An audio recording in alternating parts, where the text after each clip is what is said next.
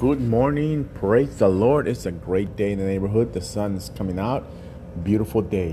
What else do you want? You got You're breathing, aren't you? What else do you want? You're breathing. You could be not alive, but you are. God bless you. Have a great day. Praying for you, encouraging you, building you up.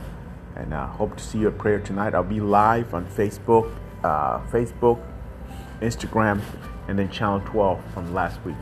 So you can watch that talk about current events, current issues. The scripture to encourage you is Isaiah 54:10. For the mountains may move and the hills disappear, but even then my faithful love for you will remain. My covenant of blessings will never be broken, says the Lord, who has mercy on you. God bless you. Have a great day. Uh, the person is Philip. Philip had a couple daughters that were prophet, prophetess. They prophesied. Philip started uh, serving tables and he was a man of God, he did the work of God. So that's who it is, Philip. So God bless you. Have a great day. Stay focused, stay the course, and do what God's called you to do. God bless you.